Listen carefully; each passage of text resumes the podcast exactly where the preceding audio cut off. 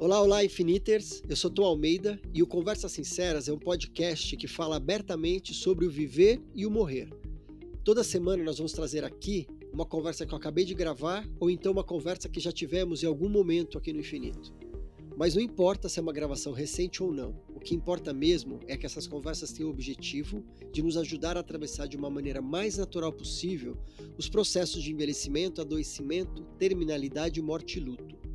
E nesse episódio, nós vamos relembrar a conversa que eu tive com o querido Gustavo Gitt, em abril de 2020. Ele é coordenador da comunidade online de florescimento humano chamada O Lugar, olugar.org, se encontra no Instagram. E ele é também facilitador do Centro de Estudos Budistas Bodhisattva. Nós falamos sobre a contemplação da impermanência. Como ser feliz em um mundo impermanente. E o que o Gustavo traz nessa conversa é que transformar a nossa visão de felicidade é uma das chaves para responder essa questão. Gustavo, para começar, eu queria primeiro, assim, de uma ordem totalmente pessoal, conta um pouco como é que você chegou nisso? A tua história, assim, de vida, você sempre se interessou por budismo? Como que o budismo surgiu na tua vida? É, como que você começou a estudar isso? Como você chegou nesses seus mestres e tudo mais? Dá uma geral primeiro, para a gente situar sobre você. Eu encontrei há uns 20 anos uh, o Lama Santen, e aí há uns 15 anos, é, em 2005, foi a primeira vez que o Lama Wallace veio para o Brasil, ele veio para fazer uma turnê na PUC, em São Paulo, ele foi para Curitiba, Recife, ele rodou o Brasil, e na época ele estava dando é, palestras para cientistas também, ele fez um encontro com, só com pós-doc no Einstein, assim, sobre as pesquisas da neurociência da meditação. E aí foi nessa época que eu, que eu encontrei esses dois professores. Depois eu encontrei comigo o Rinpoche, só para vocês saberem de onde eu estou falando, né? Então eu vou deixar todas as referências, especialmente também eu vou deixar essa referência do livro da Joan Halifax, que é um dos melhores livros para contemplar a impermanência, presente no morrer. Ela não é uma das minhas professoras, assim, eu não tenho um contato muito direto, mas ela é uma grande professora e ela está, inclusive, a gente está estudando o ensinamento dela e ela vai ter um encontro com a gente no lugar, que é essa comunidade que eu sou uma das pessoas que coordena. Então, eu não queria muito falar de mim, assim, é só, não, acho que é suficiente da pessoa entender que a fonte do que eu vou um pouco explorar, ela está no que a gente chama de budismo, assim, só que o budismo não é bem uma religião, né? É, não tem nem a palavra budista, se você olhar a palavra, mesmo que eles se falam de si mesmos, em, por exemplo, em tibetano, é uma palavra que se traduz como aquele que olha para a mente, tipo insider, aquele que trabalha com a mente primeiro. Então, é, é basicamente uma, uma série de tradições, linhagens contemplativas, assim como não existe o cristianismo, né? A gente sabe tantas igrejas de tantas tradições. Ah, o que a gente chama de budismo é uma série de. Eu gosto de pensar assim: são seres da nossa família humana que eles contemplaram muito, por muito tempo, pensa assim, séculos, milênios, como transformar a mente e como transformar a mente olhando para a realidade. Então, é claro que a base, do jeito que a gente recebeu isso, tá com esse nome do budismo, mas vocês vão ver pelas contemplações que não tem nada budista na impermanência, não tem nada budista na compaixão, não tem um copyright, assim, é a coisa que não tem nada budista no seu sofrimento, não tem nada budista na sua mente, então, essas contemplações elas são para nos aproximar da realidade e não para nos aproximar de mais uma visão que eu acho que vocês deveriam já estar cansados disso, mais uma visão de mundo, mais um novo paradigma, sei lá o que. Então, não é bem isso, senão eu nem teria interesse. Uhum, maravilha. Então, para você, já que você está com o roteiro maravilhoso pronto, eu queria só dizer assim, é a primeira vez que eu, que eu tive acesso né, a, a esses termos de impermanência, eu até hoje estou com essa camiseta aqui em homenagem ao falando sobre a impermanência, né? Que eu tirei daqui, eu, em breve morto do, eu não sei falar o nome dele. Sogyo, é o Sogyo, Sogyo Rinpoche. É. E que aqui ele fala onde eu tive a, conta toda a história tal e onde eu tive acesso a esse conceito da impermanência dos bardos e tudo mais. Então eu gostaria de deixar à vontade de estar com esse roteiro Vamos abrir essa conversa a partir do título né, que você sugeriu. Como é que a gente pode, né, que é como liberar o sofrimento pela contemplação da impermanência e pela compaixão. Como é que nos dá um contexto sobre isso? É, porque eu acho muito importante as pessoas entenderem o contexto das práticas. Caso contrário, a gente está vivendo, especialmente agora na quarentena, é, um monte de lives, um monte de meditações, um monte de livros. E as pessoas, eu encontro com elas, agora a gente está em 121 pessoas, e muitas delas estão muito confusas em relação aos processos de transformação.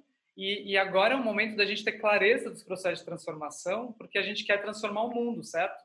Então, se a gente quer, de fato, promover uma transformação que seja sustentável, sustentável não de sustentabilidade, mas duradoura, uma transformação pela base, assim, a gente precisaria entender as causas da, da felicidade, as causas do sofrimento e observar isso em nós, saber as práticas que a gente pode fazer para liberar isso e entender um pouco um mapa, entender um pouco a, a ter, sabe, ter um contexto para você navegar entre os diferentes livros e diferentes práticas, para você não se distrair, não se perder, né? Então, quando a gente ouve sobre impermanência e morte, às vezes a gente não tem direito ao contexto. Por que, que eu deveria contemplar a impermanência? Ou, e se a gente não tem o contexto, a gente também pode entender que aquilo é uma coisa meio depressiva, né? E a gente vai olhar para a morte, né? O Tom, eu acho que ele está trabalhando há bastante tempo nisso e vai, vai mudando a cultura até o ponto que eu imagino que todos vocês, está em 121 pessoas, não tem tanto essa visão, né? Já está mais aberto. Mas se você olhar na cultura, a nossa cultura ela nega a morte e ela nega a impermanência e a gente tem que entender um pouco que, por que, que isso, o que, que isso tem a ver com o modo que a gente está vivendo hoje. Então, primeira contemplação que eu queria trazer, que é a da impermanência, é entender que a, a, a impermanência é uma das contemplações que nos liberam o sofrimento, na medida em que ela libera um engano sobre como as coisas são. Ela libera, ela faz a gente se aproximar da natureza da realidade e ela tira um engano que é causa do sofrimento. Então a gente precisaria entender assim, como é que é que a gente está buscando a felicidade e como é que a gente está tentando evitar o sofrimento hoje em dia. Então, se você for ver, a gente tem duas grandes é, abordagens diante de nós. Então, a primeira abordagem, que é o que a gente está vendo que está em crise, né? A outra abordagem não está em crise, a outra abordagem é da compaixão, é da, da felicidade genuína. Mas o que está em crise é a visão de mundo materialista, individualista e acumulacionista, crescimentista essa visão ela se manifesta num, numa dominação das corporações, porque é uma sensação de que felicidade é dominar, crescer. E ela se manifesta numa visão de sucesso pessoal, em que a pessoa ela olha para a própria vida e ela não tem uma visão de apreciar algo impermanente que ela nunca vai conseguir de fato ter. Ela não tem essa visão. Estamos aqui só de passagem e vamos aproveitar nossas conexões e que belo é esse momento impermanente. Não, é uma sensação de acumular, acumular dinheiro muitas pessoas elas acumulam, elas querem acumular experiências. Elas acham que o sentido da vida é você ter histórias para contar para o seu neto. É, é, é, uma carreira. Tem pessoas que tra trabalham com a ideia de legado. Ou seja, a gente tem que ir aqui para fazer o meu legado, né? ter o meu propósito. Então, é uma visão sempre que esse é o mudra, esse aqui é o, o gesto. É uma visão de pegar para si e construir, e tentar ser alguém, tentar fazer algo. Então a gente vê isso destruindo, isso é a fonte, pessoal, da destruição ambiental, essa visão de felicidade como acúmulo de coisas. Então a gente vai buscar uma riqueza sempre material, a gente vai pegar, tentar ter dinheiro, tentar ter casa, tentar ter coisas. E daí isso é a fonte da destruição ambiental e é a fonte da acumulação de concentração de renda que gera desigualdade social. Então é uma sensação constante de bilionários, assim, gente deixou acontecer os bilionários, é isso. Mas pensem assim, qual é a visão de felicidade que está sendo passada? Então a visão de felicidade que está sendo passada, ela ignora a impermanência. Por isso que a impermanência é o antídoto para a gente mudar a visão de felicidade que está dando um sentido coletivo para as pessoas que está fazendo elas se matarem, porque o sentido coletivo é seja alguém, acumule algo, seja bem sucedido. Daí isso dá certo para quase ninguém. Quem, para quem dá certo, já, os ajustados nesse tipo de visão de mundo, eles estão mal. Né? Se o dono da Amazon tivesse feliz, ele, ele doaria, sei lá, os bilhões que ele tem, ficaria feliz, né? Mas o dono da Amazon continua lá fazendo o jogo dele de conseguir. O dono da Tesla, o Elon Musk, ele tem um diálogo clássico assim no Twitter com a Ariana Huffington, que ela é, ela tem uma um toque contemplativo assim de buscar a felicidade. É, Ariana Huffington do Huffington Post, né? E daí a Ariana Huffington falou assim, é, Elon Musk no Twitter, você está tweetando às duas da manhã do chão da sua fábrica, produzindo lá os carros. Aí você não vai dormir? E daí ele disse: Eu não consigo dormir, eu não posso dormir, eu não posso abandonar a minha empresa agora.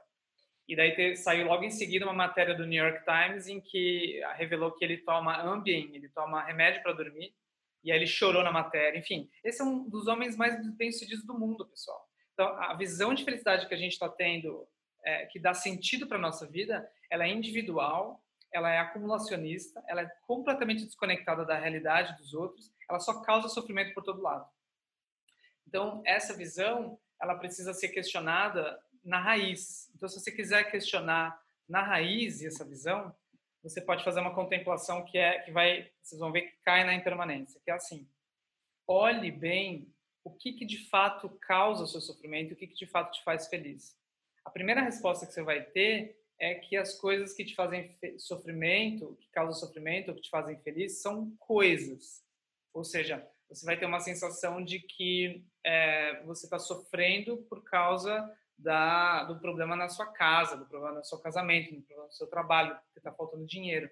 E aí essa visão, ela de novo cai nessa felicidade condicionada.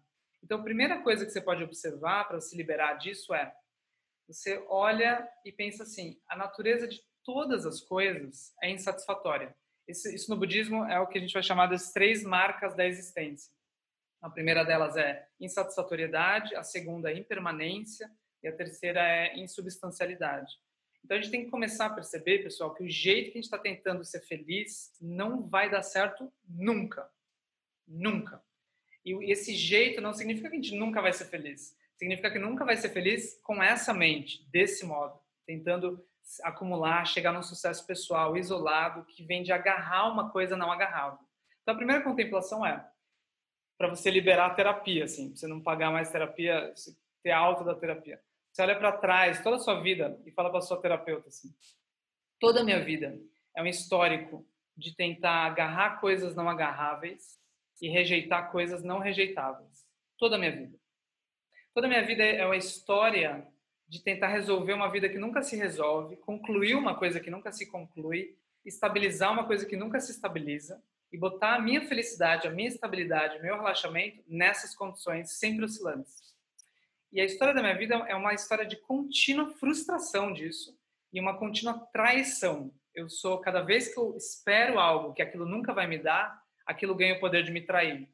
Então, se vocês já foram traídos, vocês lembrem o que é a sensação de ser traída por uma namorada ou namorado, pela vida, uma sensação de que a vida te tirou alguém, traído pela realidade, aquilo não deu certo, choveu no casamento ou deu errado aquela. Então, uma sensação de você ser traído mesmo, uma sensação de que aquilo girou para além de onde você estava esperando, né?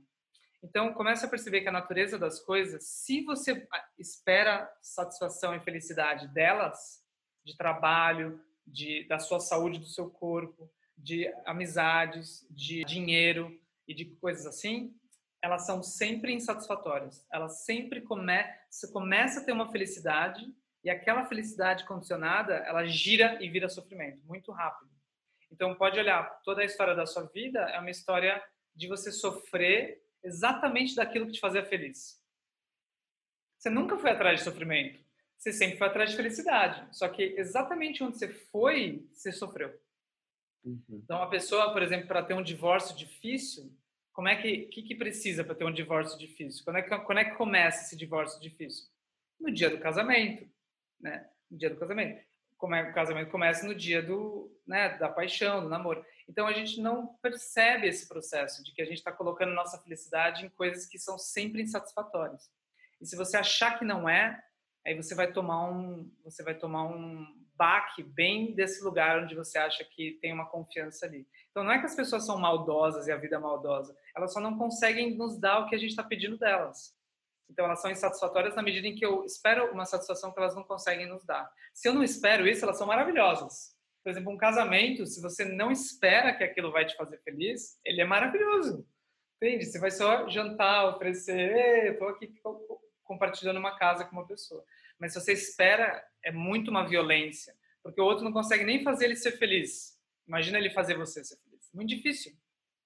E ele vai, se, vai sempre te frustrar, porque ele vai sempre agir um pouquinho além do, do controle da manipulação que você está tentando esperar das condições. Então, a vida, pessoal, é cruel para quem espera a satisfação das condições. Então, a gente está tá vivendo isso agora, né? A, a, vida toda gerou essa vida. Como pode? Eu tava, tem gente que, que eu encontrei que ia casar. Você ia casar, outra pessoa ela ia fazer um trabalho muito importante. E aí aquilo, bac, né? Aquilo interrompe. É justamente nesse ponto, Gustavo, eu queria. Porque o que a gente está vivendo agora, de uma forma global, muito difícil de imaginar que a gente estaria passando. Então, todo esse conceito né, de finitude, impermanência que eu venho falando há tempo, era difícil né, das pessoas quererem falar. Não é todo mundo que quer falar, é um grande tabu. E agora, essa temática está aí escancarada, está aí. Não tem, não tem para onde fugir eu não querer falar sobre isso. É, as pessoas, mesmo que elas não queiram, esse assunto está muito presente. Então, eu acho, e a impermanência em todos os sentidos, né? Então, ver que todos os planos do meu casamento, que estava certo, a data estava certa, a contratação estava certa, estava tudo certo, não vai acontecer. É, os trabalhos, os business plans que foram feitos para o ano, tudo que foi planejado, tudo foi por água abaixo. E como não é só para mim, é para todo mundo, isso é mais claro agora é mais visível, né? Todo mundo realmente vivendo isso, da incerteza. E daí, ao mesmo tempo, eu tenho uma experiência de falar assim, eu acho que essa vai ser a nossa transformação como sociedade, né? Como, em geral. De realmente voltar para o que realmente importa, voltar e ter acesso a realmente o que é felicidade, tudo esse ponto que você está falando. É, então, eu tenho duas perguntas, duas reflexões. Primeiro, como que você sente essa transformação? Se realmente esse vai ser um presente para nossa sociedade de transformação, de voltar para o que é importante. E, ao mesmo tempo, essa semana eu vi uma matéria, eu não sei se foi na China ou na Coreia, que eles começaram a, a liberar o isolamento, e um dia de venda na loja da Hermes, venderam não sei quantos milhões de dólares em um dia, um dia de voltar ao consumo desesperado. Eu fiquei muito mal com essa notícia, de falar, meu, não mudou nada. Como é que você vê isso? Eu gostei muito do que eu ouvi do Tim Olmsted, que é um, uh, ele é um aluno do Mingyur Rinpoche, que é um grande professor, e ele falou, esses dias ele falou assim, que analisando o World Trade Center no 11 de setembro, né, uh, foi, ele falou que quando teve aquela tragédia, as pessoas em Nova York, assim, elas estavam todas uh, muito tocadas e muito, a solidariedade, a compaixão, ela tinha aberto, e aí elas estavam todas achando que elas iam continuar com aquela união constante, parar de voltar para o negócio, né, business as usual, assim, de não, vamos só ganhar dinheiro e ser isolado, né? Uh, muitos americanos jovens eles acham que a felicidade é o dinheiro. Você pergunta para eles o que, que você está fazendo para ser feliz, a pessoa fala ganhar dinheiro. Eles acharam que ele ia ser, isso ia mudar. Diz que um mês depois estava todo mundo normal, estava todo mundo como estava antigamente. Assim. Então, a, nosso, a força do nosso hábito é muito grande é muito grande. Então, por isso eu acho que não basta, pessoal, nem mesmo dar condições iguais para todo mundo. A gente tem que lutar para reduzir a desigualdade social. Mas tem algumas histórias, por exemplo, aconteceu um pouco isso no Uruguai, na Argentina. Se você dá as condições, mas não muda a visão de felicidade, quando a pessoa tem as condições, ela começa a votar e tomar todas as decisões para manter a vida dela. Ela não tem uma visão de que a felicidade é coletiva. A contemplação da impermanência, ela vai vir porque você vai entender assim, por que, que eu estou me frustrando todas as vezes? Assim? Por que, que eu tô, toda hora o sofrimento vem de onde eu achava que vinha a felicidade? Então, cada um de vocês tem exemplos disso. Você achava que vinha a felicidade daquilo, você montou aquilo e aí você se frustrou. Então, o sofrimento bate. De onde ele vem? Ele vem porque você está enganada em relação à natureza da impermanência. Você está achando que aquela coisa é permanente. Então, a impermanência, assim que ela se revela, ela se revela com o que a gente chama de crise. Então, eu acho que um outro livro que vocês têm que ler, que a gente estudou no ano passado no lugar durante três meses, e assim muita gente se beneficiou desse livro durante luto, durante a separação de casamento longo e todo tipo de sensação de da vida te trair. O nome diz, o nome do livro chama Quando tudo se desfaz. Quando tudo se desfaz esse que o, o tom está em inglês aí, orientação, orientação para tempos difíceis, da Pema Chodron. Quando a gente tem esse baque, a gente tem que começar a entender como é que é. Essa é uma pergunta que todo mundo tem que se fazer. Como é que é que eu posso ser feliz num mundo impermanente, num mundo que não se resolve, num mundo de incerteza constante? Então, o Covid-19 revelou que as coisas são incertas, mas as coisas sempre foram incertas, sempre foram impermanentes. Então, como é que eu vou ser feliz tentando fincar uma estabilidade, uma segurança num mundo que está sempre assim? Ó? Então, essa é uma ótima pergunta, porque isso envolve uma visão de felicidade que não é agarrar, não é sustentar, não é pegar para si. Então, a gente precisa entender, as coisas são impermanentes. Quer você acha assim, não, é tudo impermanente, menos o meu casamento. A gente tem uma sensação de que, assim, né, traição existe nos outros casamentos, né? Não no meu, né? O meu a gente fez um pacto. Você não consegue fazer um pacto com a realidade para ela não ser impermanente. A vida não está nem aí para o que você acha das suas opiniões. Não importa as suas opiniões, a vida é impermanente. Então, a gente precisa tomar esse baque, assim, ser realista e parar de ser ingênuo. E aí, como é que é que eu vivo então? Se todas as coisas que eu estou vivendo elas vão cair, todos os encontros vão se separar, todas as coisas elas, como é que eu vivo? Qual que é o jeito de ser feliz e fluir? Então, isso é bem importante vocês se perguntarem. Então, essa contemplação, ela vai gerar uma tristeza gigantesca. É uma tristeza de você olhar a bebezinha, por exemplo, eu tô minha sobrinha, né? E entender que ela ela tá, ela é linda, ela é uma bebê e ela vai adoecer. Ela vai morrer. Isso é uma tristeza de ver assim, por mais que ela viva uma vida maravilhosa, aquilo passa. Então é uma tristeza de ver assim, eu tenho uma empresa, minha empresa é maravilhosa, agora eu estou num dos melhores momentos, a comunidade tá, vai acabar, você entende? Então você tem que olhar para você e falar assim, Gustavo, tem... isso é uma tristeza, porque tudo que a gente não quer, a gente não quer. Então essa tristeza faz com que a gente comece a falar assim, então o que, que eu faço no mundo em que é assim? O que, que eu faço? Como é que eu vou... Então isso vai criar uma apreciação gigantesca e você vai ver que o sentido da tua vida é a felicidade, vai vir dessa apreciação e não de agarrar alguma coisa. Então vai, você vai começar a ser muito generoso, você vai começar a entender que você nunca vai conseguir pegar nada para si. Então, por exemplo, se o Tom começar, ele mesmo falando sobre impermanência, mas ele começa a achar que ele está chegando em algum lugar, ele tá ficando, ele vai vendo as fotos dele palestrando, os likes, e ele começa a crescer em cima disso, e ele começa a manter, assim que começa a dar errado o projeto, Entendi. ou começa, enfim, a vida vai batendo, ele começa a sofrer. Então, anotem isso, vocês não sofrem das coisas que são impermanentes. Vocês não, não sofrem porque as coisas acabam. Vocês sofrem de vocês esperarem que elas não sejam. Vocês sofrem de agarrar. É só isso. Então, quando você contempla a impermanência, você vê que você não consegue agarrar. Isso é difícil, mas você começa a viver sem agarrar. E aí, o Tom ele pode talvez ver esse projeto passar e porque ele está em contato com a impermanência, a impermanência que é a pior notícia, ela vira a melhor notícia. Então, a impermanência ela é super uma boa notícia, porque significa que ele pode, se ele não agarrar nesse projeto, tentar ser ainda essa pessoa, talvez ele reconheça, bom, agora eu sou outra pessoa, agora eu estou em outra condição, em outra cidade, agora ninguém me conhece, ahá!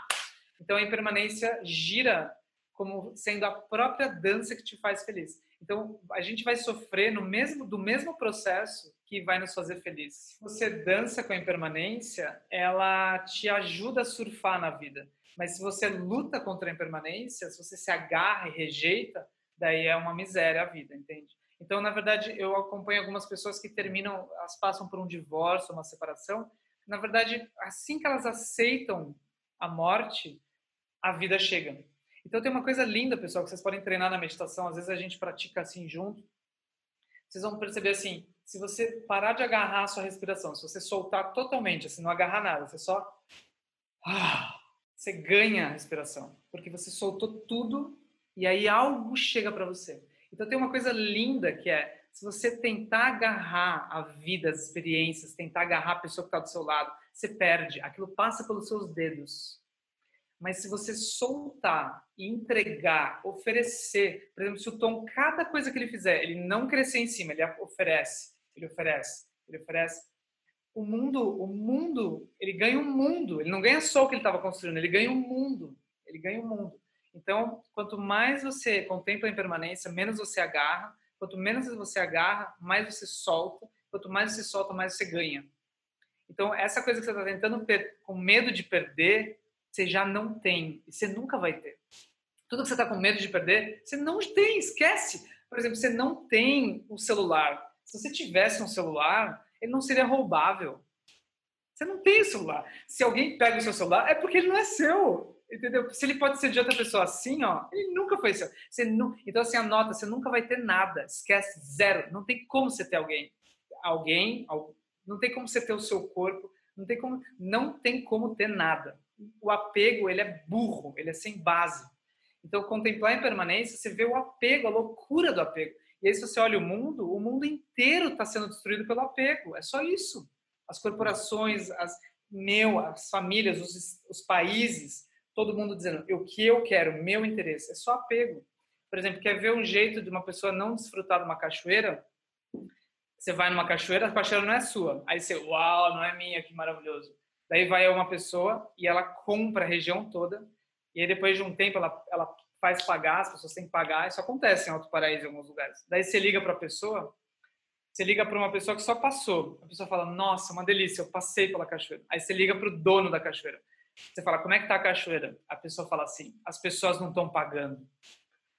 Vocês entendem? O sofrimento vem do apego todo sofrimento que você tem no relacionamento é só apego, é só apego. É uma incapacidade de você só desfrutar daquilo que não é teu. A relação não é tua, o outro não é teu. Então a impermanência ela é a chave, né? A gente vai ver, eu tô, queria sugerir uma, uma pelo menos duas práticas curtas assim, que é só uma indicação para vocês fazerem. E aí por fim, vocês têm que pensar assim, se as coisas são impermanentes, por que que elas são impermanentes? porque a nossa visão de impermanência é muito ingênua. Isso eu não sei se o Tom já abordou em algum encontro, mas a visão de impermanência que a gente tem é assim, ó. A pessoa é uma coisa e aí depois de um tempo ela muda. Essa visão de impermanência não é impermanência, pessoal. Porque se ela é alguma coisa depois de um tempo ela muda, então ela é mesmo aqui, ela não é impermanente. Então a visão mesmo de impermanência é o seguinte: se você está casada e você vê o seu marido você acha que ele é o seu marido e aí depois ele deixa de ser, ele vira o ex-marido. A, a, a, verdadeira contemplação da impermanência é ver assim, se ele vai virar ex-marido, ele não é marido. Ele é mais aberto, a natureza dele é mais dinâmica, é, não é sólida, é insubstancial. Ele é como uma ele se revela assim, mas ele não é aquilo. Então, daí a gente vai realmente entender que todas as coisas, elas estão vivas. O sofrimento, por que, que o sofrimento, do nada a gente para de sofrer dele, ele vira piada? O sofrimento, ele não é uma coisa. A impermanência do sofrimento é sinal que ele é aberto, ele é dinâmico, ele é mais complexo. Ele não bate com nenhuma visão que a gente tem sobre ele. Então, contemplar a insatisfatoriedade, a impermanência, leva você a contemplar esse aspecto aberto da realidade, que é maravilhoso. Um exemplo de como isso é transformador. Ontem eu ouvi uma, um caso de uma pessoa que está, é um programador, uma pessoa que está pedindo ajuda na internet. Ela tem 24 anos e ela está com a síndrome de Usher. Ela vai perder o equilíbrio, a audição e ela vai ficar cega. Daí ele escreve: Eu trabalho para uma empresa programando, fazendo códigos assim, com tecnologia, e eu queria saber se empresas contratam programadores cegos. A pessoa assim sofrendo e ao mesmo tempo imaginando já a vida com aquele sofrimento. Né? Achei muito tocante o relato dela. Daí você tem uma visão, por exemplo, a minha primeira visão foi congelar a pessoa e falar assim, nossa, coitada, ela vai perder a visão, comecei assim, que é um processo só de empatia, não é ainda um processo de compaixão. E aí eu comecei a ficar mal, eu falei, nossa, ela vai perder a visão, que horrível, quase que eu queria ter pena dela, uma sensação de pena.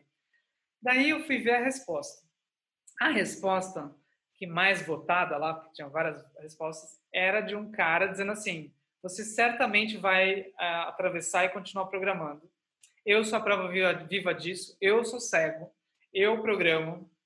E aí ele começou a explicar, daí o jeito que ele escreveu foi de uma alegria, em nenhum momento ele ficou mal. Ele começou a dizer assim: e você vai achar os erros de digitação de todo mundo, porque eles estão presos na visão, e você vai ouvir o código. E aí o código vai, o erro do código vai aparecer com uma nota errada, porque você é como se eu falasse uma palavra, se às vezes você não vê o erro da palavra, mas se eu falo palavra, palacra, você ouve e fala, não, tá errado, é palavra. Então ele disse, você vai, vai ter uma memória maravilhosa. Ele falou, te prepara, tua memória vai expandir loucamente. E, e respondeu assim, se quiser, meu e-mail está aqui. Ou seja, eu estava sofrendo de uma imagem que eu criei do sofrimento que não corresponde ao aspecto dinâmico, vivo e aberto, insubstancial do sofrimento. Então, uma coisa para guardar é: as coisas são insatisfatórias se eu não vejo que elas são impermanentes. E elas, elas, a impermanência sempre bate em mim como uma coisa negativa se eu não vejo que elas são insubstanciais. Se você casar e fizer um trabalho sabendo que esse trabalho ele não é tão sólido tão sério quanto parece, e esse casamento, essa, essa sua vida, ela é toda aberta, ela é toda dinâmica, ela não é uma coisa. Quando essa coisa girar e a, a esposa virar ex-esposa, você está mais aberto para lidar com quem ela verdadeiramente é, que é uma mulher livre, que manifestou como esposa, mas ela não é, nunca foi aquilo mesmo. Então uhum. isso é complexo e aí isso é uma sugestão assim. Daí como prática, eu queria ouvir vocês também, assim, para ver se vocês têm algumas perguntas, mas como prática da parte da impermanência, porque tem ainda a parte da compaixão. Vamos ver, né, Tom, se vai dar tempo. Mas como prática, uma prática simples para vocês contemplarem a impermanência, vocês vão jantar com alguém, tá? Internamente, não fala para a pessoa, mas internamente, faça como se fosse a última vez. Mesmo, mesmo. Mesmo que dure só um minutinho, mesmo que seja... Mas faça como se fosse a última vez, a última vez mesmo. Tipo, a pessoa vai, ela vai para o mercado, na quarentena, uma vez por semana, ela vai para o mercado, ela fala, tô indo para o mercado. Aí você fala, meu, e se ela morrer? Mas mesmo, naquela, nessa hora, confia, realmente. E se ela morrer? Porque vai ter um momento que vai acontecer. Então, vai ter um momento que você vai estar certo. Daí você fala, e se ela morrer? Daí você vai e fala. Aí talvez surja assim, meu, por exemplo, você talvez brinque, eu às vezes brinco com a Isabela aqui, que está aqui. Ela mora com ela, sou casado. Eu falo, Isabela, se eu morrer, pega o que eu falei e publica um livro, por favor. Se eu morrer, ou se eu morrer, fala para as pessoas que eu fui muito feliz com tal coisa. Fala para as pessoas que eu pirava em berimbau. Fala isso para as pessoas. E daí você só faz isso, né? Pode ser também, às vezes eu vou pegar avião e aí eu mando um SMS para a pessoa dizendo assim: se eu morrer, saiba disso. Mas, mas se você quiser, pode ser às vezes um olhar que você vai dar, pode ser um brinde que você vai fazer. Não precisa sustentar isso a noite inteira, mas guarda assim, talvez seja a última vez. Aí você vai ver, pessoal, como vai surgir uma apreciação, um amor e se você fizer essa prática sem avisar outra pessoa, ela vai estar, às vezes, só lendo um livro na poltrona. Sabe, essas, sabe esses momentos em que você nunca tiraria uma foto? E também os lugares da sua casa que você nunca tiraria uma foto? Tipo, sei lá, da frente da sua casa. Essas coisas, daqui 10, 20, 30 anos, você vai ver o quão raro é. Nunca mais vai voltar. Às vezes você não viu e quando você viu, você está em outra casa. Às vezes você não viu quando viu, você está com o trabalho. Então as coisas são muito mais raras e a gente está nos nossos últimos dias, a gente não percebe de vários processos. A gente não, várias pessoas que eu nunca mais vi na minha vida, eu não tive tempo de me despedir, porque eu não sabia que eu nunca mais ia ver. E aquilo, pá, aquilo aconteceu. Então, eu acho muito bonito. Vocês tragam isso e vocês vão ver, assim, às vezes a pessoa está só tomando chá. Daí você se imagina assim, quando a gente acabar, pode ser que vocês se divorciem, não sei o quê, vai ter vários dias, e vocês já sentiram isso, né? Saudade, assim. Vai ter vários dias que eu vou só desejar vê-la de novo tomando chá.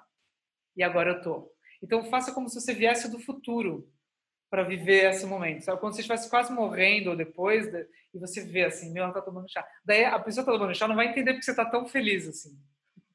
você tá assim, oh. e vai vir muito amor quando você olha os seres sob a perspectiva da mortalidade.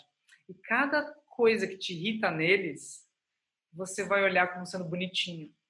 Sabe, cada ação que você fala, cara, eu não aguento, mas no futuro você vai olhar, era tão, ela tão charmosa, ela sempre fazia tal coisa, entende?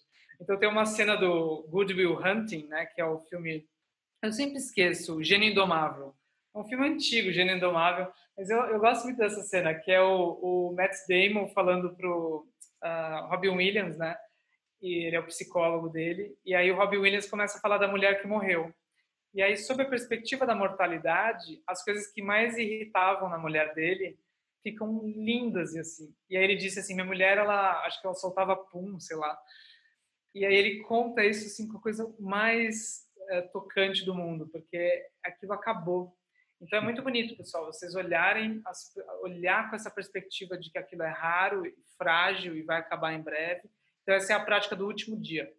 Então faça uhum. alguma coisa como se fosse o último dia dê o último olhar para alguém. Você vai ver que às vezes você vai falar coisas muito bonitas, às vezes uma coisinha que você vai falar apreciando aquilo e vai surgir natural uma linguagem de apreciação e de brinde, de celebração que vai te conectar com a pessoa. Então a felicidade não vem da gente agarrar os momentos, mas uhum. vem da gente viver sabendo que eles são impermanentes, né? Então essa a gente não tem essa visão na nossa cultura. Então, isso é uma contemplação para fazer. Uma grande parte do público do Infinito são muitas pessoas que trabalham na área da saúde. É, e hoje muitos estão lá na linha de frente, estão vivenciando é, na real né, a impermanência, a morte de pessoas, de pacientes, é, estão se vendo naquela situação porque eles também estão sozinhos, muitos estão isolados da sua família, e é uma uma coisa constante, né? Então eles estão perdendo colegas de trabalho, estão perdendo pacientes. Então isso está muito violento, né? Na forma, no ritmo e só esperando o que vem, porque sabe que isso vai aumentar cada vez mais com base no tudo que vai acontecendo. O que, que você sugere com esse olhar através da contemplação que ele possa usar nesse momento, que possa, de uma certa forma, tornar esse processo um pouco menos sofrido através da compaixão? É, a gente precisaria entender a relação que a gente tem com o sofrimento e entender que a compaixão é a melhor relação possível que a gente possa ter com o sofrimento. Então, para isso, a gente tem que basicamente entender que a gente tem que mudar nossa relação com o nosso sofrimento. E isso, a gente está agora no lugar, discutindo sobre isso no ciclo da, da sobre compaixão, né? A gente está com um ciclo que chama Mãos e Olhos, está só no começo. Mãos e Olhos, porque é sabedoria e compaixão juntos. E, e, a gente tem muitos profissionais de saúde lá também, assim como você tem na tua rede muitos profissionais de saúde. Então a gente precisa entender que vários deles estão sofrendo de burnout, de estafa, de fadiga, da empatia, porque não está claro na nossa cultura como é que é que a compaixão opera, porque a compaixão é muito energizante. Eu sugiro para todo mundo uh, que não uh, que quer uma abordagem mais acessível esse livro, se vocês não lerem, vocês não falem mais comigo, que é Um Coração Sem Medo. Esse livro tem que ler, por favor. Esse livro eu comprei um monte desses livros para mandar para uma médica querida lá na, num, em, no Pará, que está com uma equipe de 15 pessoas, elas vão começar a estudar. Eu acho que os profissionais de saúde têm que estudar esse livro. Aqui ele é com base em Stanford, uma, no melhor programa que tem de cultivo da compaixão, Um Coração Sem Medo, do Tup Tendimpa. E esse livro a gente estudou no lugar também, está tudo disponível, quem quiser um, estudar um estudo né, com vídeos e práticas. Daí eu acho que tem que ler esse livro. E também quem tiver, quem tiver interesse nas pesquisas e quiser ler a Bíblia da compaixão, chama A Revolução do Altruísmo, do Mathieu Ricard, que é um grande cientista e contemplativo francês, veio para o Brasil várias vezes. Então, a Revolução do Altruísmo. Então, nesse livro, ele, ele, ele, ele diferencia empatia e compaixão, e a gente vai precisar entender que a empatia ela é só o contato com o sofrimento é, por meio da ressonância afetiva, você sofre junto, você sente aquilo que o outro está sentindo próximo, e você, ou você só imagina, você, você entende o que o outro está sofrendo. A gente tem empatia quando a gente vê filmes, a gente tem empatia. Quem, quem estuda marketing estuda muito empatia, tanto que a Coca-Cola tem aquele slogan péssimo, que é o resumo da nossa cultura, que é abra a felicidade. Por quê? Porque eles sabem que você não quer Coca-Cola. Eles sabem que você quer ser feliz. Então, esse é um processo de empatia. Só que a empatia, ela, é, ela não tem uma inteligência que faz você sair daquilo. Então, as pessoas, elas colapsam no sofrimento e elas não veem saída. Então, para ter compaixão, você precisa ter pelo menos, pelo, são, pelo menos são 10 coisas, tá? Se você for estudar. Mas pelo menos duas coisas a mais do que a empatia. Estabilidade. Você precisa aprender a respirar livre, relaxar livre do que está acontecendo e sabedoria. Você tem que ver as causas do sofrimento e ver a liberação possível do sofrimento. Que é uma mente parecida com quem lava louça, né? Porque você vê a sujeira sabendo que a, o cristal, a, a panela, a cerâmica, a porcelana, que seja aquilo, a pedra sabão, enfim, é, ela está livre da sujeira. Então você sabe que a sujeira não de fato virou a natureza daquilo. Então, assim, a gente deveria ver todos os sofrimentos. Uma pessoa com uma doença muito grave, a gente deveria entender que ela não virou a doença. Ela é um ser humano livre que está passando por aquela experiência. E daí você se comunica com isso e não sofre. Então, uma grande médica, uma grande enfermeira, ela naturalmente não tem só empatia, porque senão ela faria assim: o outro está entubado, eu vou me entubar. O outro está anestesiado, eu vou me anestesiar. Não, você vai tocar, vai, vai ter o contato, você vai ter o calor da conexão, mas você vai ter espaço, você vai ter liberdade, você vai estar mais amplo. E isso está faltando na nossa cultura. A gente acha, a gente acha que é um desrespeito não sofrer igual ao outro diante de alguém. A gente tem que se acabar junto, não é isso? Você pode minimamente manter uma visão mais ampla e não colapsar naquele sofrimento. Então a gente vai chamar isso de não fechar a mente ao redor do sofrimento, manter espaço. Então muito sofrimento com bastante espaço não é tão sofrimento pouco sofrimento com pouco espaço vira um sofrimento gigantesco se você não tem espaço. Então, a gente precisa entender as, as inteligências da compaixão, né, Tom? Para poder uhum. uh, ajudar essa, uh, nesse momento. Mas não é só nesse momento, não é só com os profissionais da saúde, é igual você está fazendo. É na nossa cultura como um todo, a gente uhum. precisa estudar isso. Né? O que eu tenho chegado até mim é esse grande sofrimento hoje dos profissionais. Eu ouço muitos depoimentos de se sentir fracassado, é, de se sentir incapaz. É, e, na verdade, eu acho que é aceitar essa, que nós não somos capazes mesmo. É aceitar né, essa impermanência. Se eu sou, fui incapaz. Sim, é, é, nós somos incapazes. Eu não tenho, mas você não é incapaz de oferecer o melhor cuidado até o, o momento do fim. Você fez tudo o que foi possível. Então, acho que a compaixão é, tem, tem essa ação dentro, né? É, eu não estou me colocando no outro lugar, mas eu, no meu lugar, eu vou até você é, em direção ao seu sofrimento, o que eu posso fazer para aliviar? Então, eu fiz até quanto fosse possível. E às vezes, se o meu possível é fazer uma bela de uma oração para você, é, eu fiz tudo que eu pude. Então, já eu tenho que entender até onde eu posso ir, né? Então, isso também, ah, eu acho que traz um conforto, traz uma paz do que eu tentar falar, eu ficar naquele lugar do que eu não pude fazer. Pensa assim, a compaixão é o desejo que o outro se libere do sofrimento e das causas do sofrimento. Veja, se você desejar que ele não tenha doença e não tenha morte, não é não é um desejo realista. Você tem que desejar que ele relaxe no meio da doença, relaxe no meio da morte e ao mesmo tempo fazer de tudo para ele ter uma doença mais leve ou assim, uma, assim as situações ao redor, mas ele não tem, você não tem como desejar que ele não tenha situações difíceis ao redor dele. Então, você precisa entender que o sofrimento dele não é causado só pelas coisas que estão acontecendo, mas também pela relação que ele tem. Então, você deseja isso também, que ele mude a relação que ele tem. Só que você vai desejar na medida que você mudou.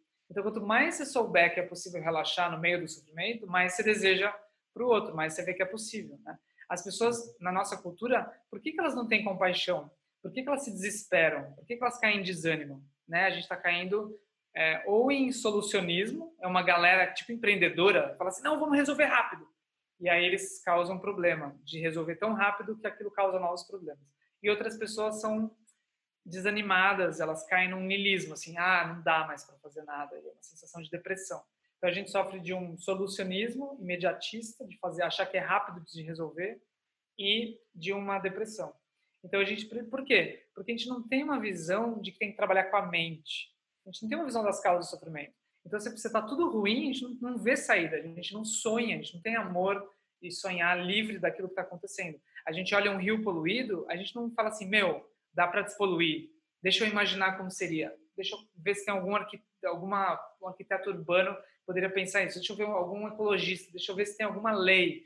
A gente não faz isso, a gente fala, ah, os humanos, ah, São Paulo, ah, o Brasil, ah, o governo. E a gente deixa, a gente congela a pessoa no sofrimento e se congela no próprio sofrimento. A gente tem um hábito negativo por 20 anos, a gente desiste de nós mesmos. A gente fala, ah, eu já tentei. Então, várias pessoas, é uma tragédia, pessoal, elas têm um problemão, assim, de compaixão consigo mesma. Um problemão. Elas se congelam. Então, eu acho que a gente tem que introduzir na nossa cultura a possibilidade da liberação do sofrimento por meio do entendimento de que o sofrimento é causado pela relação que eu tenho com as situações difíceis e eu posso transformar essa relação transformando a minha mente, transformando a cultura e dando recursos para todos os seres atravessarem isso, né? Então, a compaixão, ela não é uma ação necessariamente. ela é principalmente ela começa com um desejo e você sempre pode desejar. Vamos supor que você não consegue nem ter compaixão. Você junta as mãos e fala: "Eu desejo ter compaixão". Você sempre pode desejar. Ela começa com uma aspiração, um desejo. E aí você deixa isso tão no seu coração, por exemplo, você imagina cada pessoa tendo o que precisa momento a momento, cada pessoa recebendo de fora, né, das pessoas ao redor e de dentro das próprias qualidades da mente dela o que ela precisa para atravessar as situações difíceis. Se você tem esse desejo, assim que você vê, você tem uma ideia. Assim que você vê, você faz alguma coisa. Então tem uma coisa aqui, Tom, sobre o que você falou de limite, que é assim. A gente precisaria entrar, ficar num paradoxo que não é explicado pela mente conceitual, que é assim: porque as coisas são interdependentes, ou seja, tudo interdependente, nada é isolado, eu sou muito mais poderoso do que parece e muito menos poderoso do que parece, ao mesmo tempo. Então, ou seja, eu consigo ajudar muito menos do que parece. Por quê? Porque é gigante, pessoal, e as causas e condições é muito grande. Você tenta fazer uma ação, tipo a doutora Ana Cláudia Quintana Arantes, foi para Brumadinho, ela uhum. foi para Rocinha, e assim, ela vai veio contando. Aí eu tento fazer uma ação, aquilo é difícil. Você fica um mês, dá uma sensação de ficar uma, você precisa de um, de um ano. Você fica um ano, parece que precisa, precisa de 10 anos. Tipo o Reinaldo Nascimento também. Ele vai nas áreas de guerra, de tragédias. Assim que a tragédia acontece, Kosovo, ele vai Nepal depois do terremoto. Crianças que perderam os pais, assim, perderam a escola, estão numa área de refugiado, assim. E aí ele vai brinca dois, duas semanas com as crianças. Então a gente vai pensar assim: sempre é menos, mas eu ajudo muito mais do que parece. Então, como que você fica nesse paradoxo de que você, por causa da interdependência, ele falou, por exemplo, tem pessoas que eu ajudo a criança a dormir. Eu só faço isso. Eu brinco delas fingirem que estão dormindo. Pensa, elas perderam tudo. Aí você fala, meu, ele vai só fingir, brincar que elas vão dormir. Só que aí a criança dorme. Aí ele disse, as pessoas chegam em casa. Porque a criança dormiu, ela deixa o pai dormir agora. Porque o pai não dormia, porque a criança não dormia. Agora a criança está mais descansada, o pai consegue descansar. E toda a família. Come... Aí ele falou que toda a família começa a agradecer por causa de uma ação, de fazer a criança relaxar. Aí você fala, mas uma ação é nada, mas uma ação é muito mais do que parece. Pelo poder da interdependência, pelo poder de que aquilo bate no pai, que bate na comunidade. Então a gente é muito menos poderoso do que parece e muito mais poderoso do que parece. E lidem com isso, com esse paradoxo. Eu fico muito feliz assim de perceber isso. Então, o fenômeno da Greta Thunberg, né? É, a Greta Thunberg, ela disse isso, né? Eu sou forte porque eu sou pequena, mas conectado. Então, a nossa força não é de nós, a nossa força é da interdependência. E quando um profissional de saúde ou qualquer pessoa sofre porque ela não dá conta, ela só está pegando um peso que não é dela. Ela tem que entender que tem uma legião, que a compaixão é um movimento que está muito antes dela nascer, e aí ela deveria fazer assim, ó, me carrega, entendeu? E aí é um, ela vai ver que tem um navio levando. Então imagina uma pessoa no navio falando, eu não consigo andar mais rápido, eu não consigo. Ela está no navio da compaixão. Então se olha ao redor, olha quantas pessoas estão fazendo coisas igual você. Então esses dias eu falei com uma psicóloga de UTI uh, ah, infantil, assim. Falei com duas pessoas assim também ligadas a isso, assim, de extremo sofrimento, elas estão ajudando, né? As famílias, os médicos e tal. E aí é, ela falou que ela estava muito frustrada porque ela teve uma crise e ela foi para casa, ela teve que ficar em casa. E ela estava muito querendo ficar lá. E ela estava culpada, se matando assim de culpa. E aí eu falei para ela assim: as pessoas que estão lá querem querem fazer alguma coisa que você pode fazer agora. O que, que você pode fazer para as pessoas que estão lá? Porque elas querem estar onde você está. Então começa a agir junto com elas. Aí você vai ver que você começa a fazer, sei lá, comida para elas, ou você começa a fazer alguma coisa aqui. Mas você começa a dialogar a partir da riqueza da sua posição. Então cada um de nós agora está numa posição super rica, porque é a sua posição. Tem ninguém aí onde você está com as suas habilidades, com a sua cara, com o seu nome. É tão raro o lugar onde você está agora que daqui uma semana nem você mais vai poder voltar. Isso é tão raro o lugar onde você está agora que nem você consegue acessar isso daqui uma semana. Então use esse lugar, use esse lugar, olhe ao redor, sabendo que você é um representante da humanidade onde você está. Você é a, o que a humanidade escolheu para representar a gente com esse corpo, com esse nome nesse lugar. Como é que você age a partir dessa família? Você, Meu, eu preciso aproveitar aqui, eu preciso de algum modo contar o que é que eu estou vendo.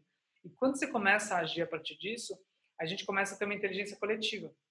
É como se a gente começasse a perceber a nossa família e aí a, qualquer tipo de autocentramento vai embora, qualquer culpa que está ligada ao autocentramento vai embora, qualquer orgulho, qualquer competição e você começa. Então a compaixão é a chave da felicidade porque ela, você começa a entender que felicidade não é você se isolar e tentar ser heróico, fazer qualquer coisa. É só você perceber que a sua vida, ela é tudo isso que você está chamando de vida. Não tem nada que você aponte que não seja a sua vida. Então não tem mais porque você falar minha vida deu certo, minha vida deu errado, minha vida qualquer coisa. Tudo isso é a sua vida, pessoal. Todas essas coisas que a gente está olhando como sendo a vida dos outros é a nossa vida. Não tem nenhum limite. Por exemplo, olha que louco. Você não, olha quantos seres cabem na, no espaço da sua consciência agora. A gente tem 126 pessoas numa tela. Um, dois, três, quatro, cinco, seis, sete. Tem, tipo, umas 30 pessoas aqui, vai. Seis. 36 pessoas. 30 pessoas. 30 pessoas. Minha consciência, por que raios, se ela consegue olhar 30 pessoas, ela vai pegar uma dessas pessoas e falar: Eu, eu vou focar nesse aqui, ó. Vou fazer só esse aqui ser feliz. O que, que você quer? Você quer jantar hoje? O que, que você quer? Você quer sonho? Qual é o seu sonho? Não faz sentido nenhum. Não faz sentido nenhum. Olha quantas gente cabe na tua consciência. Se eu saísse agora na rua e eu pegasse na mão de uma pessoa, agarrasse na mão dela, e aí falasse, agora eu só vou seguir o que você quer fazer. E essa pessoa falasse, então tá bom. E aí ela vai, agora eu quero comer. Aí você vai lá e dedica. Aí vamos supor que você pega todo o dinheiro que você ganhou e dá para essa pessoa. Você pega toda a sua casa e dá para essa pessoa mobiliar. Você pega toda a tua vida e deixa essa pessoa agir de acordo com os impulsos dela. Depois de muito tempo, ela está infeliz. Aí você chega e vem aqui contar o que você fez, a gente vai falar, meu, você foi muito burro, você desperdiçou a sua vida, você dedicou a sua vida inteira para uma pessoa. Você é louco. Você pegou uma pessoa e ficou seguindo os impulsos dela. Então, se a gente vai ter essa reação de achar que a pessoa é louca, por que, que a gente acha ok você fazer isso quando essa pessoa é você? Por que, que a gente é tão autocentrado? O autocentramento é uma loucura sem fim, pessoal. Você achar que você vai pegar a sua vida e vai construir um legado, uma trajetória individual, você não tem separação nenhuma, nunca teve. Isso é tão louco quanto você pegar esse dedinho, esse dedinho, esse dedinho começa a querer uma conta bancária dele. Daí esse que é uma conta bancária dele. Daí esse que é uma geladeira para ele. Daí esse quer pedir delivery. E esse aqui quer outra coisa do delivery. E esse aqui quer... Não faz sentido. Então, os dedos todos não têm essa sensação. Eles não falam, ah, eu vou fazer, e aí você... Aí a mão com uma outra mão também não. É, a mão faz uma coisa, a outra mão fala, então tá, agora você está devendo. Né? A gente tem isso num casamento, a gente fala, eu fiz muito, eu lavei muito a louça, agora você está devendo. Devendo o quê? Uma mão fica devendo para outra? Então, uhum. se a gente tem isso natural com o nosso corpo, por que, que a gente interrompeu essa vida que está mexendo tudo isso? Ela está mexendo tudo isso, entende? Ela vê tudo isso, ela é tocada por tudo isso. Você nunca está não, não em uh, completo toque com todas as coisas. Você é uma mão também de uma família humana. Você é um calcanhar, você é um joelho, assim por diante. Daí imagina um joelho com vida própria. Não, eu não quero andar. Foda-se, a gente tem que ir para o mercado. Eu não quero andar. Não, a gente está indo. Então, é, desista um pouco da, da tua viagem autocentrada, que faz tudo ser sobre você. Você vai entender que a vida inteira não tem nada a ver com você. Você acabou de estar aqui nesse espetáculo e você vai dizer assim, como eu posso... O que, que vocês estão fazendo? Qual que é a festa? Como é que eu posso servir? Então, desista dessa ideia de que tem alguma coisa que você precisa fazer isolada, porque isso é um engano, né? Então, a compaixão, ela vai ser várias práticas para liberar o autocentramento, que faz a gente ter todo tipo de emoção perturbadora que vem do estreitamento da mente no eu. Uhum. Zero expectativa pode indicar que a gente não está dedicando energia a um projeto, seja ele uma relação, um trabalho, etc.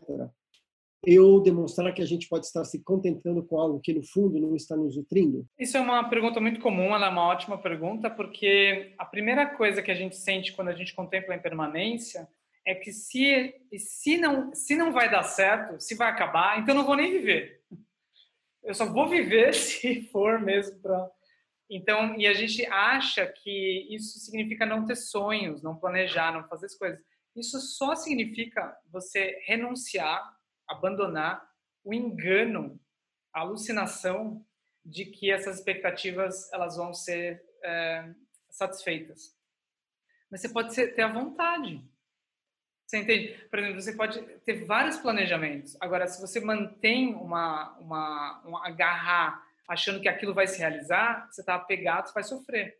Agora, você pode simplesmente fazer vários planos e aí dançar com o que vai acontecendo. Não significa que você não vai casar. Você, veja assim, você não renuncia. Eu sou, por exemplo, eu tenho uma empresa, eu estou casado. Você não renuncia ao casamento, porque o casamento não é a fonte do seu sofrimento. Você renuncia à ideia de que esse casamento vai ser estável, fonte de felicidade por si só e é, permanente, assim você só renuncia essa ideia. E aí você casa. Não, não é assim, ah, então não vou jogar, porque se eu for viver para morrer, não vou nem viver. Não é essa. Todo tipo de vida vai incluir impermanência e morte. Então agora você só está olhando o pacote completo. Você para de ser ignorante, só isso, você para de ser enganado. Então você pode ter todas as expectativas possíveis e aí você vai ficar aberto para o fato de que metade delas ou mais vão se frustrar e aí você sorri. É isso vai acabar com um sorriso. Você vê, uau, olha só, minha vida hoje é muito diferente de como eu sonhei antes. E isso é uma má notícia no certo sentido, mas é uma grande notícia. Eu estou vivendo uma vida muito melhor do que a que eu planejei. E pode ser que eu vou viver daqui 10 anos uma vida muito pior do que a que eu planejei. Então, essa abertura para o fato de que a vida ela é surpreendente é, que é a felicidade. A felicidade não é você conseguir controlar. É, não vai dar certo, pessoal. Conseguir controlar, conseguir entender. Por exemplo, imagina que você, é, quando você, alguém acaba com você uma, um divórcio, e você fica o tempo inteiro tentando entender. Você faz três anos de terapia. Sabe o que é muitas vezes a felicidade? Você não entender. Você só fala, meu, acabou. Foi mil falas emocionais. Eu lembro que eu queria certeza. Se querer certeza no mundo de incerteza é sofrimento, pessoal. Eu lembro que eu chacoalhava minha ex. Eu falava assim, chacoalhava assim, né? Chacoalhava assim, sabe, de colocar contra a parede e falar assim: me explica por quê. E ela, coitada, elas são várias emoções, não tem uma lógica. É assim, porque o coração dela não opera com uma matemática, é um. É um. É vi, a gente tem que entender que a gente está lidando com uma coisa que chama vida. Vida. Ou seja, aquilo é vivo. Vocês já viram o kefir? Kefir é muito louco, entendeu? É um negócio vivo. Qualquer coisa que é viva, a gente deveria aprender. A gente desconectou da natureza, né? E aí o nosso computador é meio assim, parece que ele está aqui, no dia seguinte ele tem que estar tá assim. Mas a gente nunca vai esperar disso do céu, ou de uma planta ou coisas assim, né? Então a gente precisa entender que tudo é vivo, logo tudo é impermanente. Então as expectativas elas você tem que jogar a, o sonho e lidar com a, o que vai acontecer no momento a momento. Né?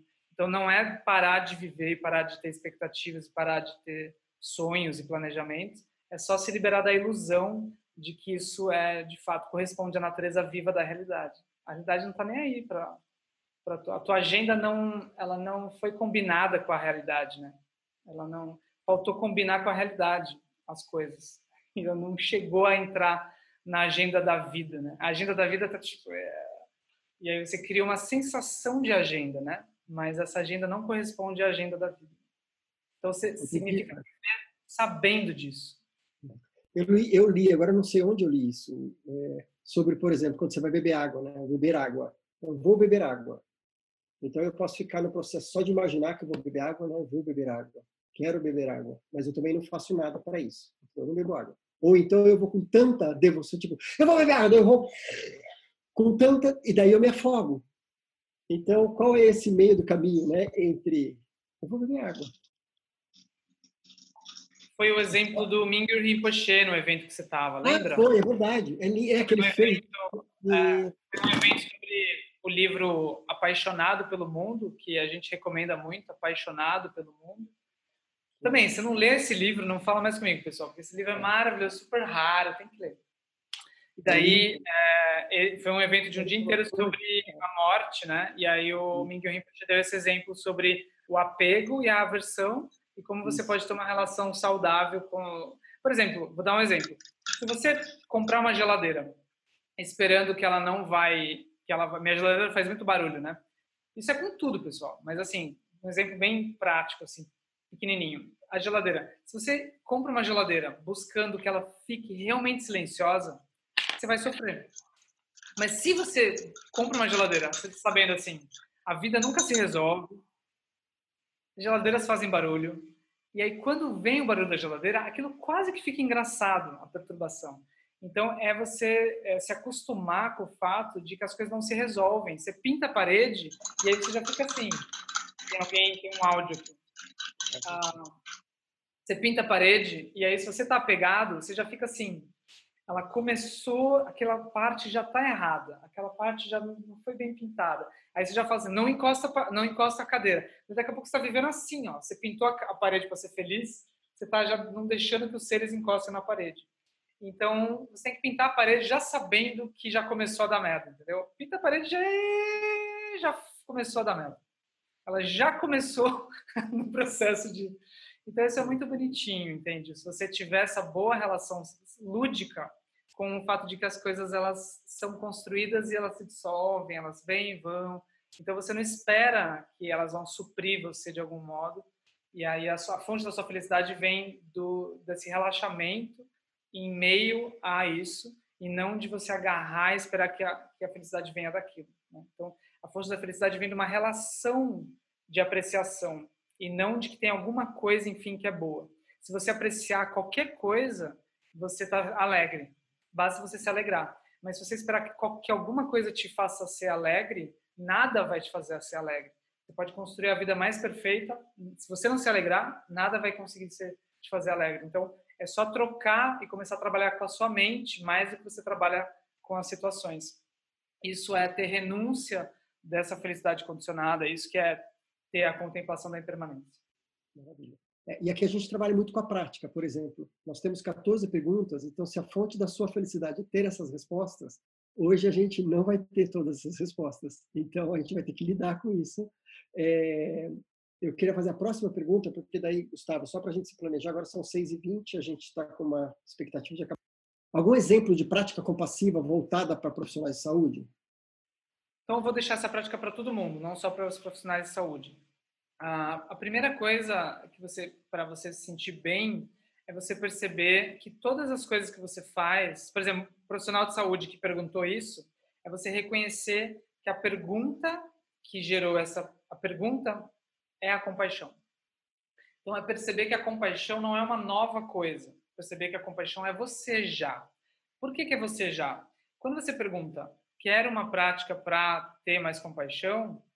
significa que você está olhando para uma situação que é difícil e quer atravessar essa situação de um melhor jeito. Então você tem o desejo de se liberar desse obstáculo, dessa aflição, da compaixão já.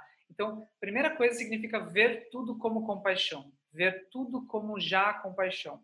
Então, olhar que a maca do hospital é a compaixão, alguém chegou e fez aquilo, pensou naquilo, olhar que cada utensílio é a compaixão, cada técnica usada passada na linhagem da medicina é compaixão.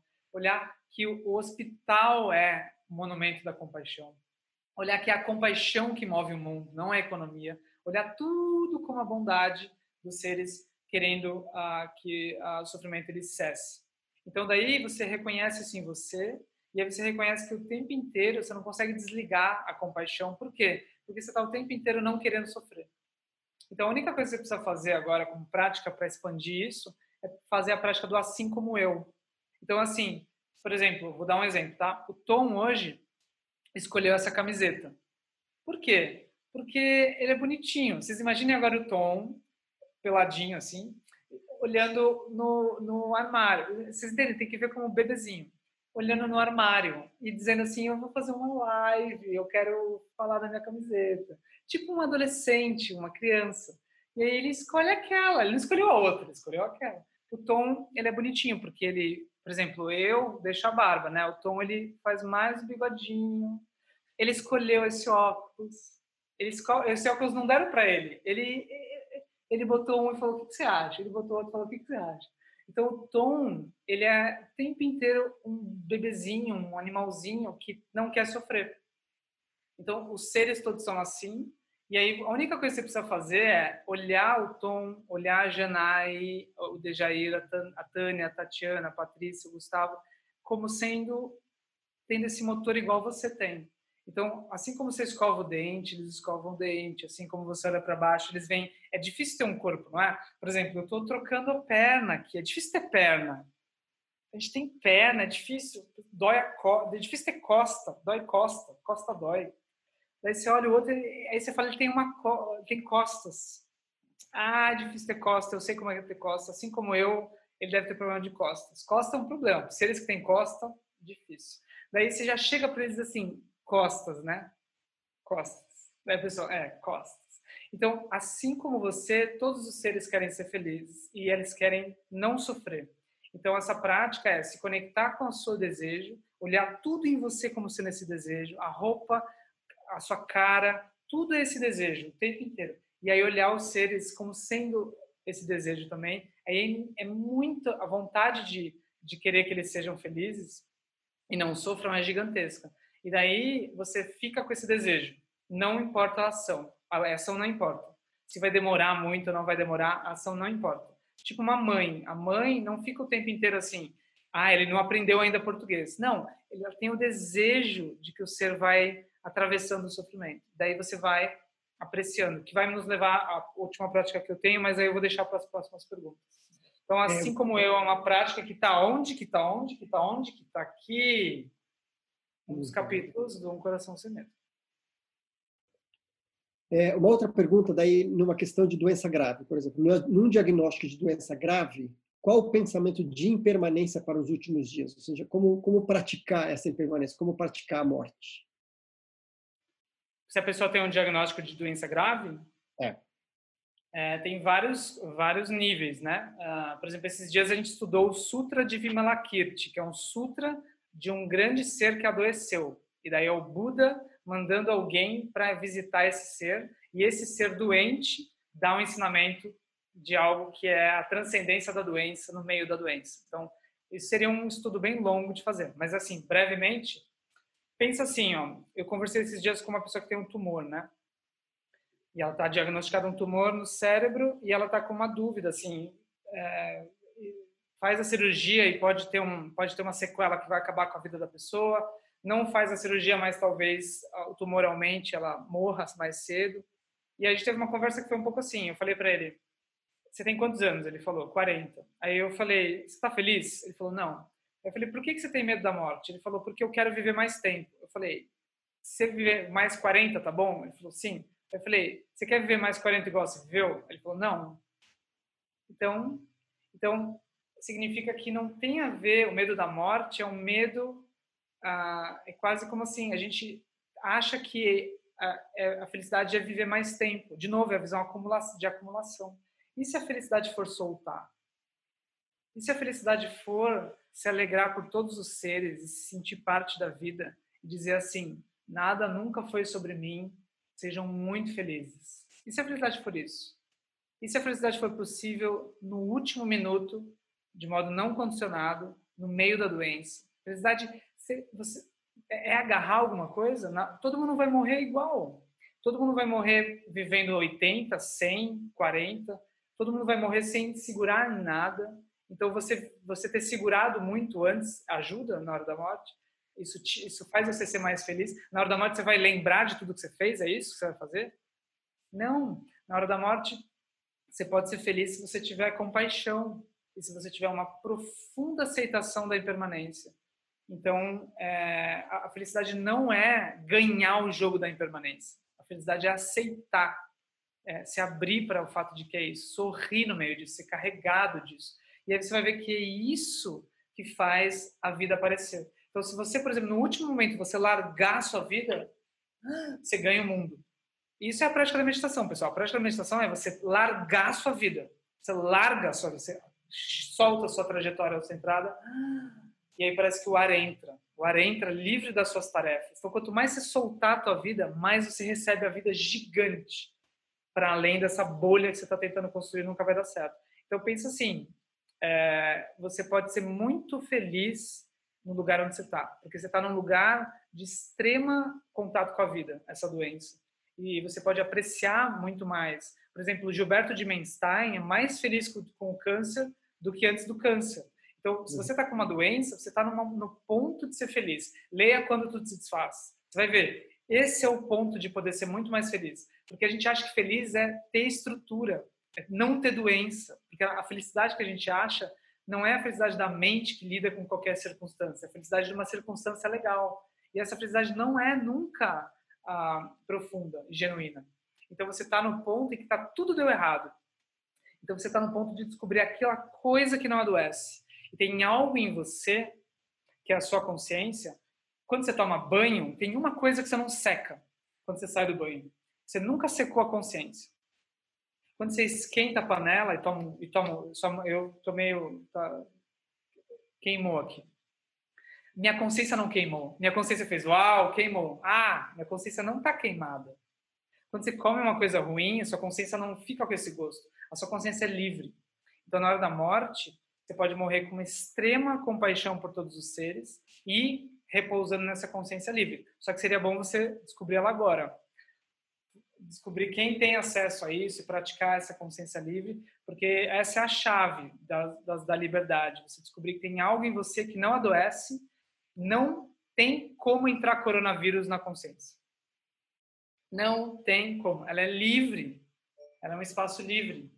É como o espaço. Você queima um monte de coisa no espaço, o espaço ele fica sem, sem queimar. Você molha, taca a mão de água numa sala, o espaço fica sem água. Então, a sua consciência é como espaço. Então, é, é muito importante entender que ela está além de vida e morte, ela está além da impermanência, ela está além de qualquer adoecimento, ela é a chave para você ajudar os seres se conectando com essa natureza brilhante dos seres. E isso é a vida. Então, a vida está além de vida e morte. Isso é a vida nos seres. A vida dos seres ela está além deles mesmos. É uma. Pode ver, você não controla a sua respiração. Tem algo misterioso fazendo você respirar. Então, quanto mais você se conectar com essa consciência, mais você se conecta com o princípio vive em você e essa vida, ela morre e nasce. Então, essa é a grande liberação que a gente precisa ter. Então, seria muito bom você se iluminar. Tipo, sim. Seria bem bom você se iluminar. E seria bem bom você aproveitar a hora da morte também, porque vai ser a maior meditação, dizem, né? Que é. pode te ajudar a se iluminar. Então, é uma sugestão. Se ilumine. Uma sugestão bem despretensiosa. Tipo sim. De iluminação. Ah, é isso que você trouxe no final, é isso? A gente vai sair aqui é, já agora nessa tua prática, 112 seres iluminados, tá? Não, seria bom vocês saírem com a ideia de que vocês só vão realmente liberar essas questões ah, com a iluminação, pessoal. Não é tão simples, mas é muito divertido, é uma aventura. Então, se apaixonem pela essa aventura, pesquisem sobre isso, leiam esses livros e, e aí vocês vão ficar bem. Maravilhoso. Você quer trazer a sua prática para a gente encerrar, Gustavo? Então, uma sugestão final, assim, é, resumindo, é uma junção de impermanência com compaixão. É, é você liberar qualquer tipo de coisa que, que você está se relacionando como se você estivesse aqui para sempre. Ou seja, você entender que você não tem tempo mais para ter picuinha. Entender que você tem pouco tempo. Entendeu? Se você fosse morrer em uma semana, você ia manter uma. Eu acho que o site do infinito, não sei o quê, deveria ter a cor. Você não ia entrar nessa questão, né? Você tem uma semana, foda-se o site do não sei o quê, esse detalhezinho, né? Você não ia entrar em tantas picuinhas, picuinhas tanto com relações quanto na sua vida. Se a parede, não sei o quê. Localize as suas picuinhas e faz assim com elas, ó. Solte todo esse tipo de mente que se fecha em algum detalhezinho e acha que tem que resolver. Perdoe todos os seres. Todos os seres, é como você falasse, não importa o que você fez, você estava confuso, você estava bêbado de raiva, bêbado de orgulho, você tem uma natureza livre, que você se libere de todos os seus hábitos negativos e que você seja muito feliz e aí tire qualquer tipo de expectativa em relação aos seres. Lembra que eles são um presente, pessoal. Essa vida já é um presente para nós. Então a gente não escolheu viver, a gente não pagou por essa vida. Já é bônus. Se você morrer amanhã, é bônus. É bônus. Você vai reclamar do quê? Olha que legal, a gente está em 120. Se alguém falasse para mim assim, Gustavo, você vai lá falar com as pessoas, elas vão todas te ouvir. Você não é ninguém, mas as pessoas têm alguma admiração, elas vão te ouvir. E elas não vão falar nada, porque não pode, acabou o horário e aí eu falo, nossa, jura, vocês vão me dar esse presente? Imagina eu parando vocês, 112 pessoas, eu parar vocês na vida de vocês em cada estado e falar, você pode ir uma live hoje às 5? Tá, fica aí. Eu teria que pagar uma grana para vocês, entendeu? Para parar 112 pessoas. Então, abram na mente de vocês uma atitude de apreciação contínua pela vida, por cada coisa. O fato de você ter uma coluna ereta. Baratas não tem essa experiência, ó. Baratas não tem essa experiência.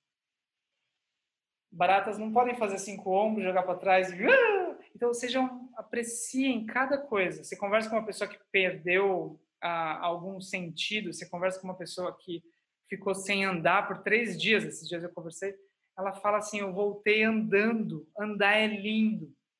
Então, gere uma constante apreciação, porque a apreciação é a linguagem da vida, apreciem coletivamente, brindem, celebrem juntos, e, e, a partir disso você reconhece o que, que vale a pena preservar. A apreciação abre a vida para você e aí você faz o tem amor, começa a amar o mundo, sonhando para que as pessoas possam apreciar mais, tenham condições de apreciar mais. E a gente vai ver que a gente vai precisar de menos, acumular menos e vai expandir essa, esse desejo de todo mundo ter saúde, todo mundo ter moradia, porque a gente vai entender que é só apreciar. A vida já é maravilhosa, ela já tem sentido. É só parar de buscar, né? E o petróleo ficou em preço negativo, né? Então é só isso, é só a gente parar de produzir o petróleo. Você vê, a gente dá uma paradinha, aquilo já fica uma loucura, assim. Então não precisa produzir tanto, não precisa crescer tanto. Para você mudar o mundo, o que está faltando é apreciação. Então apreciem mais e mais, apreciem a webcam de vocês, apreciem o Zoom, apreciem o tom, apreciem cada coisa, até o ponto de que a sua vida faz tanto sentido já você pode morrer hoje só porque existe essa porrada de coisas que está ao seu redor e você fica feliz porque a vida existe. Então não, não, não é tanto a ponto se você vai morrer ou não. A vida existe, a vida segue. Então que vocês possam morrer apreciando o fato de que a vida segue e aí vocês morram piscando assim para o outro, fala assim, a gente segue. Porque o melhor que você tem para oferecer vai seguir. O melhor que você tem para oferecer não é teu é esse barco gigantesco que você faz parte, que você ajuda a conduzir. Então, tudo que você oferecer melhor para o mundo assim, vai seguir quando você morrer. Então, o seu melhor segue. Então, morra feliz, tranquilo assim. Se tiver alguém que vai morrer, né, vai saber, né? Mas assim, morra feliz, sabendo que tudo que, que é o melhor seu, ele segue. Então, você morrer oferecendo a sua vida, dedicando com generosidade, né? Então, é uma sugestão. Sensacional, Gustavo. Eu tinha certeza que ia ser um encontro incrível. Foi mais do que isso. Eu estou vendo que a Ana Cláudia está por aqui. Ana, obrigado por nos apresentar. É, foi um belo de um Ah, encontro. obrigado, Ana. É verdade, é, o Tom e eu. Você que. Aliás, isso é apreciação, pessoal. Apreciação é assim, eu, Tom, aí mostra para você, era Cláudia. É. E aí, se vocês apreciarem vocês coletivamente, vocês se conhecem. É, é, então, apreciando a Ana por nos apresentar apreciar vocês, que está sendo espetacular ter vocês nessa. A Ana é uma das pessoas que mais fazem, na Cláudia, uma das pessoas que mais fazem eu morrer feliz. Eu só saber que ela existe. Por exemplo, eu queria lançar um livro, não consegui ainda lançar o livro, ela lançou dois. Eu falo, ah, ela lançou é. mais. Ah, ela existe. Então, a Ana Cláudia Quintana Arantes existe, então a gente pode morrer feliz. E aí, me conta, o que, que você achou?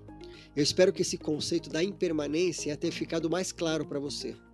E essa vai ser sempre a nossa proposta: conversar de uma maneira gentil, de uma forma honesta sobre assuntos que podem ser desafiadores. E na semana que vem nós temos novos episódios. E para que o nosso movimento siga crescendo, precisamos de você. Se você gostou de participar dessa conversa, compartilhe esse link com outras pessoas. Quanto mais pessoas participando dessa conversa, melhor.